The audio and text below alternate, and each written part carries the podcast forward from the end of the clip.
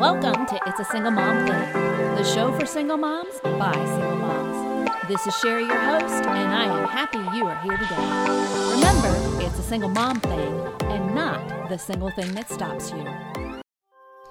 Dating and relating. Woo, girl. This is a subject that has been a subject of many questions with solo mamas who I have talked to recently, who, like me, are looking for love and to be loved. So, I am first going to go on record saying that this is a tough subject for me to talk about, and one that I can't say I'm a dating expert in, but more like I have experience in. Yes, girl, yes, we are in the same boat. And so, before we launch, we need to remember who is also in the boat with us. Now, if you are as lost as a ship at sea as to what I am talking about, you need to pause for this cause and listen to the podcast titled, Will You Get in the Boat? Then be sure to come back now, you hear? So, whether you are a single mom or dad listening, we are all looking for love. But what if it's more about love finding us? Welcome back to another episode of It's a Single Mom Thing. Looking for love in all the wrong places. So, how many times have we heard this before? Whether it was from a friend, a foe, a family member, or even a familiar country song. Because, you know, it just seems like most of country music was written about somebody's achy, breaky heart, right? Which should confirm from the start of this conversation that all of us at some point in our life are looking for the same thing and are in the same boat. Well, kinda. And I will expound on this more, so you want to stay with me. I'm going to use myself as the science experiment here. So, in my case, this is a song I wish to erase and replace with a new song that has been put on my heart. And I'll share with you like this. So, listen, I'm going to get really vulnerable here with you, and I'm going to share what I'm learning in this season. And it may not be the reasons you are looking for in your dating season, but there may be some similarities. And that's okay. This is our safe place and not a place to place judgment on fellow solos. But as I too am challenged to think differently about dating, I am also going to challenge you. You see, I want the best for you, and I certainly want the best too. And there is no one better to look at than the one that is the best, who is love. Jesus. And so, if I am being completely honest here, he was not my first go to for dating advice. I mean, come on. This is 2023 dating. How does that relate to so 2,000 years ago when marriages were arranged? But here's a secret I think I have stumbled upon. I think they still are, and we kind of want them to be, if you're a Christian. Hear me out. So now I know that may be a holy hold on, and I am just as in shock as I even type this into my podcast notes. Because you know, this girl be like, uh, yeah, thanks, Jesus, but no thanks. I got this. I'm pretty sure what I'm looking for and you are looking for for me, eh, it is not what I want, nor is it even the same person. Or is it? Now, boy, if that isn't an in your face Jesus, I refuse to accept the gift you freely want to give. I don't know what is. So, here is what I do know. And I need to remember this. And that is when I tried that same approach in the beginning of my solo parenting season. You know, that self sufficient solo mama Sherry. Yeah, that girl. She sank her ship and all her relationships around her. Jesus was the one that restored her for more. But dating? Come on.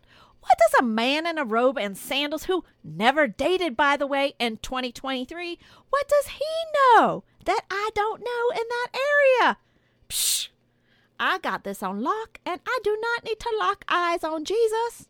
And there I go, looking for love in all the wrong places as I listen to friends say, Well, you should get on a Christian dating app.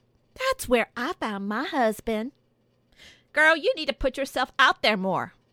Oh no, you need to go to different places. No, no, here, Sherry, Sherry. I think you need to join different meetup groups. You should, you should, you should, Sherry. And well, Sherry did. Can you relate to these kind of dates? So listen, first off, I want to be clear. I am in no way knocking a sister or a brother who is on a dating app, okay? And I am also truly happy for my fellow sisters and brothers who have found their love there. But for those of us who God doesn't intend for us to find love there, I wonder if your experience has been the same as mine. Do you find when you are looking for a match on dating apps that it feels more like you are looking for a matching outfit? Kind of like you are window shopping? As you search, do you know what you are looking for? Are you even looking at their profile or are you looking at their profile? And I know you know what I mean.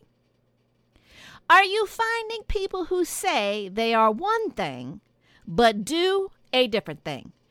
Even on the Christian dating apps. No fruit on their trees.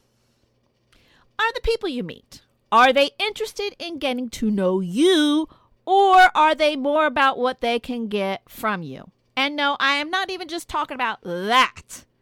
But are the conversations more about themselves and less about getting to know you? Like, I don't know, what's inside of you that makes you so fearfully and wonderfully made you? Does it feel at times like you are looking for love in all the wrong places? But, Sherry, I'm a solo parent. How else am I supposed to meet someone with a toddler tethered to me 24 7? Find favor and be found. It's sad that we live in a time when spending time with someone is not considered valuable. Sure, we want it, but we don't have time for it, nor wait for it dating and relating, it's kind of become one more thing to check off our to do list. Moreover, we've handed it over to an algorithm by some AI intelligent to find us a match, to find us love. Really? Artificial intelligence and not the one who created us? Just saying, even I realize how silly that sounds. What if instead we were to find favor and be found. So let me ask you if you are a Christian listening, did you go looking for Jesus or did he find you? I already know the answer to that because not one of us and look, goes out and looks for him. He finds us. Many of times where Jesus finds us is when we are looking for love in all the wrong places. Yet he is the love that we are really looking for. Now, don't dip on me yet. We are getting to the best part, so you'll want to stay with me because I love sharing this with you. And it is found in the book of Ruth, which is all about his redeeming love, aka when Jesus finds us.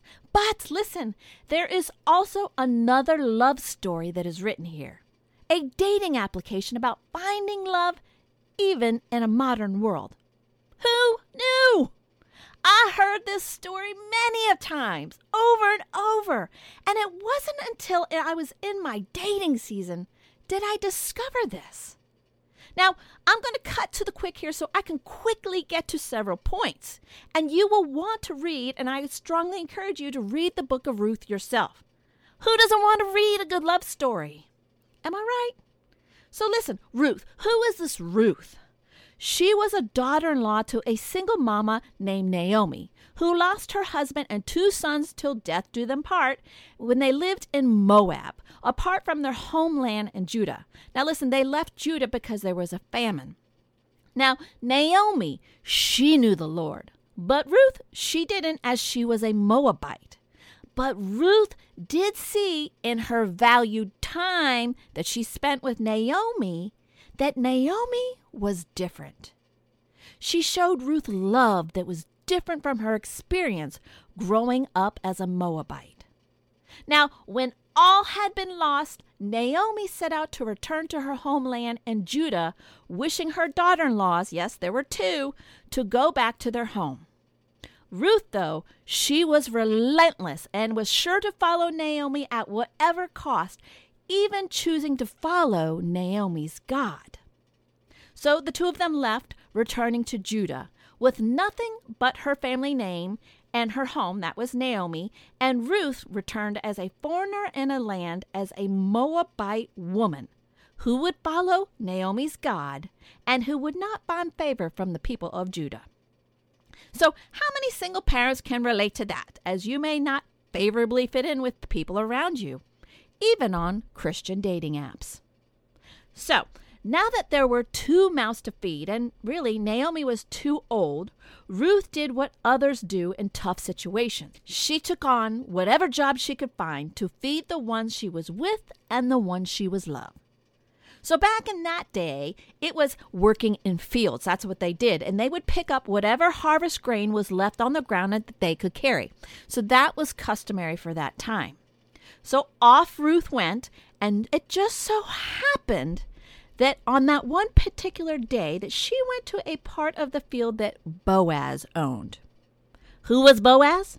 Well, Boaz, he was a worthy man, a man of excellence. He knew the Lord, found favor with the Lord. He was an esteemed man in Judah, and he was well cared for by the Lord. Yeah, you could say he was well to do. So, did you notice point number one?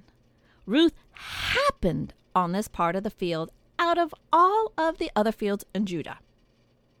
Now, Boaz, who was a good steward of what was given and minded his own fields, on that particular day he noticed there was another person picking up grain. He noticed Ruth. He inquired about Ruth and her story. Who is this Ruth? Obviously, her profile looked different than the others because she was a foreigner in the land. But her story, aka profile, was one of humility and service. She acted differently, worked hard, and was a caregiver for Naomi, who, by the way, Boaz also knew because Naomi was a distant relative of his clan. Now, don't get all freaked out by that. If you are a Christian, we are all part of the same clan, okay? And we are looking for a fellow sister or brother whom we can find love and favor with. At least we should be. Point number two Boaz. He noticed Ruth first and he asked about her. What's her deal? What's her story? You see, there wasn't a dating app that shared the profile that she wrote to attract someone's eye. She wasn't even looking. She was serving someone other than herself, and that's when he noticed her. She stood out from all of the rest. Not only did her outward appearance look different, but her inside looked different too in the way she acted and led her life. If someone were to ask people around you who is blah, blah, blah, fill in the blank, what are they going to find out about you? How do you spend your time that is worthy of a man of worth? This is where we circle back to that same boat I said we were kinda in. If you are a Christian man or woman who is serious about their faith and serious about finding someone worthy like a Boaz, you are going to be in the boat of wanting and waiting for the person of worth. You are going to have to be worthy yourself for a person of worth to even see you, moreover, want to invest in getting to know you. You probably are going to want to spend less time on dating apps and spend more time on the applications Jesus wants you to do in your life as you relate to Him. My guess, I don't know, is He's to happen to place you, place me at the right time for the right person to take notice of us. Which, by the way, I'm to point out it says in the book of the Ruth two times in the story that Boaz took notice of Ruth. As far as the other boat, you may navigate it your own way, charting your own course to find love and the love that you are looking for. Which, at some point, I don't know, you may abandon ship like I did and jump back into the other boat. And hear me, neither is right or wrong. If you are a Christian, you know He uses it all. But I gather doing it this way, we won't be used by others. So, to reiterate, what I have found, what I am learning is that the Lord uses it all if you are His. He has used my challenge in navigating dating apps to now get busy doing the work serving Him by doing things like writing this podcast, sharing what I have found so I find favor and to be found. In that, I'm spending time with people of value and value our time together. I'm also going to let Jesus arrange the dating and relating details and my future marriage as I obey Him.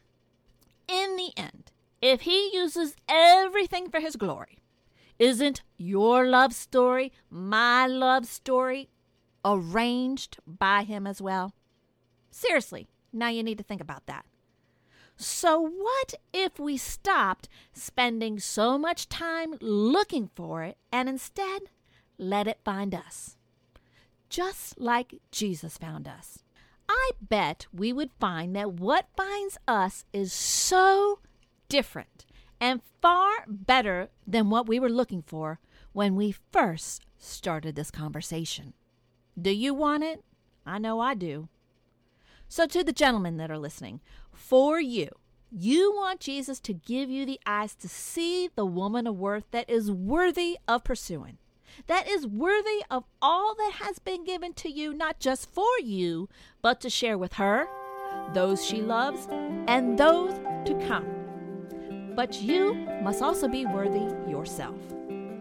So, to conclude our story on Ruth, Ruth and Boaz do marry, and Naomi is also blessed in the process, as are we.